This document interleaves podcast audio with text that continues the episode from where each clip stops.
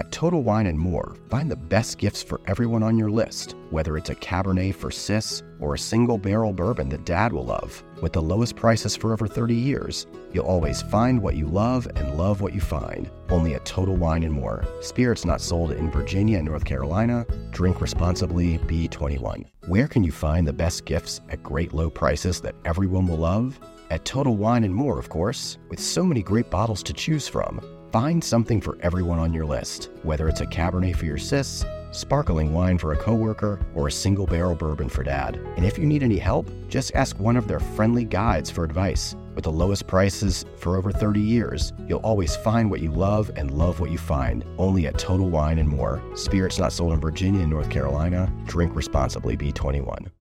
You reach for the top olive oils and invest in the best pans. But in the kitchen, how well do you care for your greatest tool, your hands? When mine take a beating cooking and cleaning, which is often, I use Bag Balm to work its wonders on my poor, distressed skin. Created one hundred twenty-five years ago on a Vermont dairy farm, their soaps smell great and clean hands without stripping moisture, and their fast-absorbing lotion means I can quickly get back to cooking. Treat your hard-working hands to Bag Balm, every chef's best friend. Use code food fifty-two for twenty percent off your order on bag balm dot com. Good through twenty twenty-four.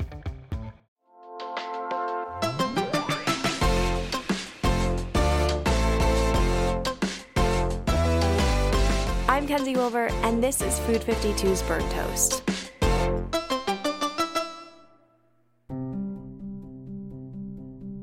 It's a cartoon we've all seen a million times. There's a fairly well-dressed man walking along, and he's aloof. And then he's upended, arms flailing, legs following into the air.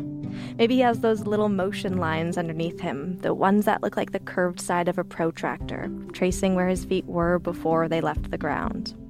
You saw this coming, of course, because in the frame before, there's a banana peel lying in wait. The banana peel is so synonymous with slipping that we know how this joke ends right when it starts. We've seen it in cartoons just like this, in comedy pratfalls, on television. In twenty sixteen, the banana peel challenge went viral on social media, and it's exactly what it sounds like. People would take turns creating videos of themselves slipping and falling on banana peels. We even throw little pixelated peels at our Mario Kart opponents to try to veer them off course. Just the other day, I passed a sign on a newly mopped floor. It was just a plastic inverted banana peel. No words, no writing. How did this happen? Did anyone ever really slip on a banana peel? And why a banana? Why not an orange or any fruit that's actually grown here in the U S?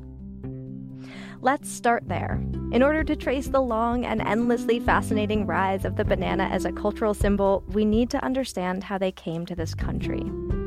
Virginia Scott Jenkins wrote the book on banana history. Her book is literally called Bananas in American History, and she told me that in most of the U S, we couldn't grow bananas if we tried, and we have. There were sporadic attempts to grow bananas in Florida and on the Gulf Coast. But it takes eighteen months for a banana plant to, to sprout and then produce a fruit. And the chances of frost are just too high. It wasn't economically feasible. Before the eighteen sixties, I don't think any Americans had ever seen a banana, unless they'd traveled to the Caribbean or Africa. At the end of the nineteenth century, bananas were a luxury item. They were exotic. They were expensive, because the few bananas that made it to East Coast ports came in on sailing ships, and it depended on the weather and the wind and, you know, if you could get bananas before they rotted.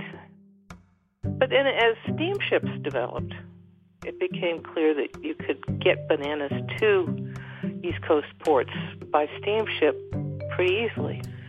And the United Fruit Company started to bring in bananas and made the decision to bring them in as cheaply as possible. Instead of bringing them in and selling them at a high price, a few, they were bringing lots of them and selling them cheaply, so they became the poor man's fruit, and affordable by anybody. Thanks to new railroads that made it easy to bring heaps of bananas inland from major port cities, by the turn of the century, bananas were everywhere. And at the same time, Americans had this distance from the fruit. Without major native crops, bananas were never a mass source of income or a symbol of hard work. They were an American blank slate.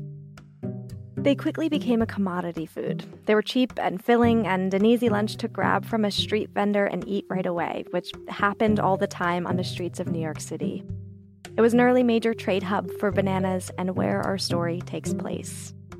Upper-class people were were trained not to eat in public, wouldn't be caught dead eating on the street. But the poor people bought fruit off of peddlers' push carts and would discard the fruit on the street where they ate.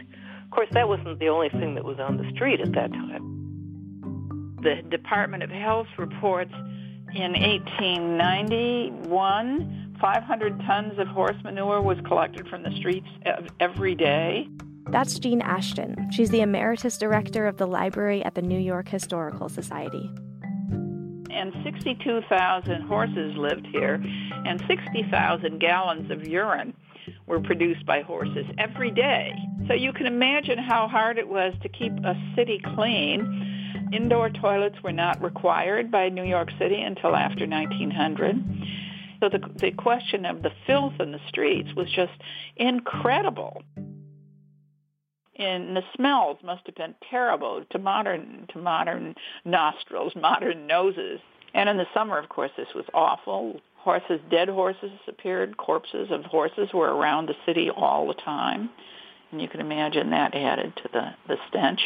Anyhow, New York was burgeoning. It always had grown, but after the Civil War, it jumped enormously in population. In eighteen fifty, there were few, about five hundred thousand inhabitants. By eighteen ninety, there were one million five hundred thousand. So three times in uh, forty years. And a lot of this population had to do with new immigrant populations coming from Europe, because they saw America as an economic relief, and also because there was there were some strife and torn, war-torn areas in Europe.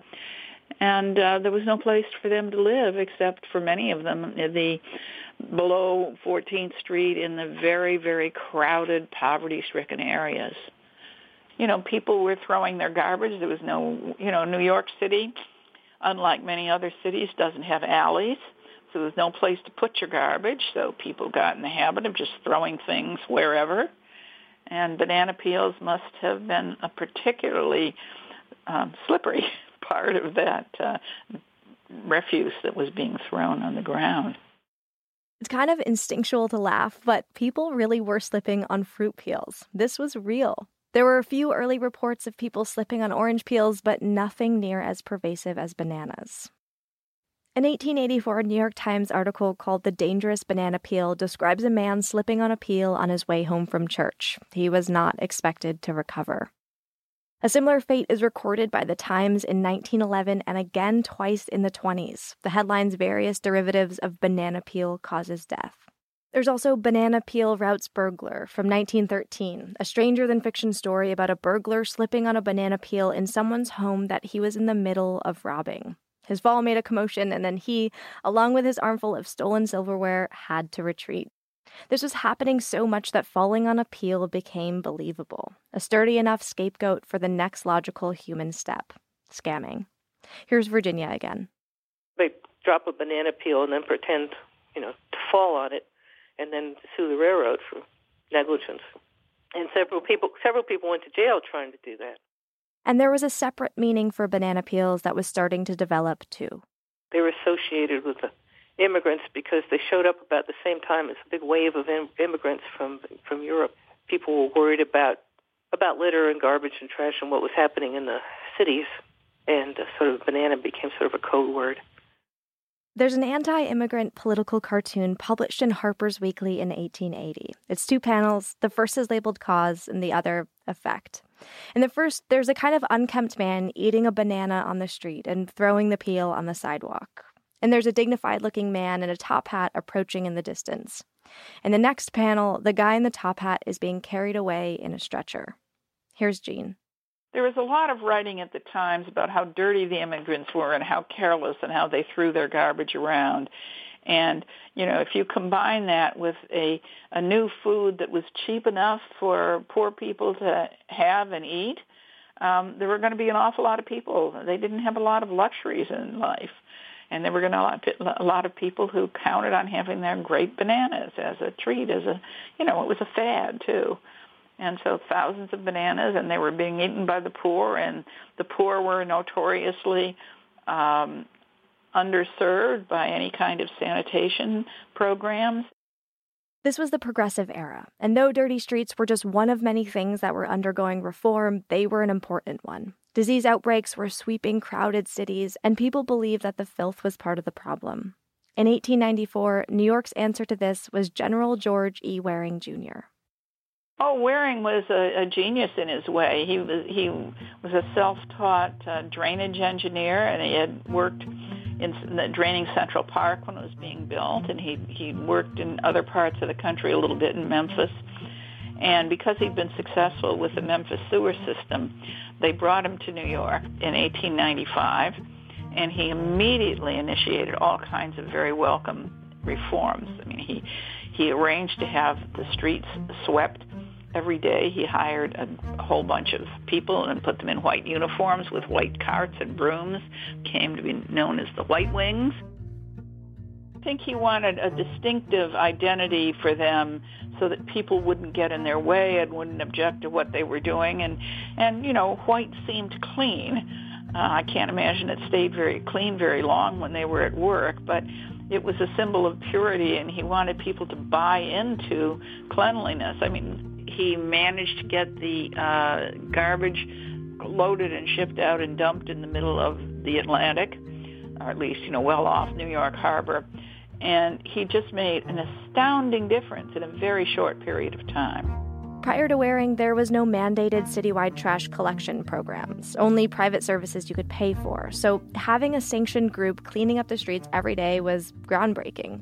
And other cities began to follow this lead, like Saint Louis, who created an ordinance that specifically forbade the throwing of fruit on sidewalks. After Waring's three years as sanitation commissioner, there were a lot more programs in place, a lot less trash, and fewer banana peels. But the cultural moment of slipping on them had already taken root. Adding to plentiful newspaper clips and political cartoons were comedic pratfalls and gags in vaudeville theater. I mean, it's it's funny to see somebody in a suit or uniform slip and fall on a banana peel. It just sort of upends Uh, authority, and people en- enjoy that. So there were a lot of first silent movies, and then and then the talkies. A little later, um, I had these pratfalls where a policeman or somebody would would slip and fall on a banana peel. Bananas, people find them funny. You know, they're funny shape. they're um, you know they, they don't get any respect. I was uh, walking along down the street when some fella throwed a banana peeling on the sidewalk. Well, now, I don't think very much of the man what throws a banana peeling on the sidewalk, nor I don't think very much of the banana peeling what throws a man on the sidewalk, neither. That's famous vaudeville performer Cal Stewart doing a sketch. And in case you missed that punchline, he's saying, I don't think very much of a banana peel who throws a man on the sidewalk neither. And yes, apparently that was considered a funny joke one hundred years ago. We know this for sure because there are so many more like it. References carried well into the middle of the century, showing up all over the place, from children's T V. Uh, bananas are food they are to eat, not to put in your ear, Ernie. What'd you say, Bert? Will you just take that banana out of your ear? I'm sorry, you'll have to speak a little louder, Bert. I can't hear you. I have a banana in my ear. To the Broadway musical Singing in the Rain.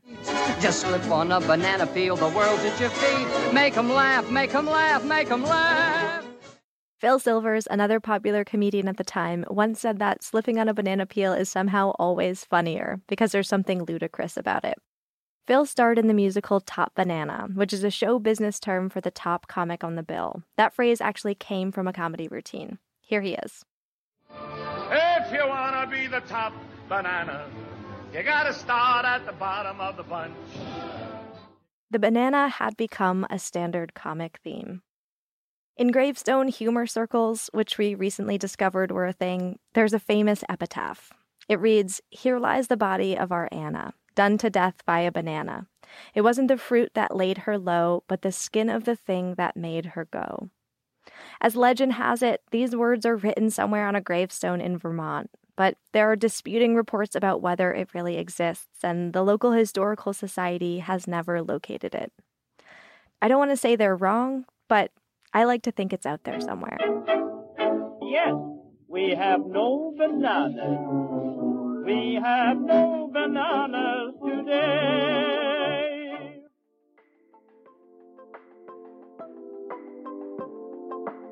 This episode of Burnt Toast was produced by Gabrielle Lewis and me, Kenzie Wilber. Thanks also to Amanda Hesser and Meryl Stubbs, the founders of Food fifty-two, and to Andy Bowers at Panoply.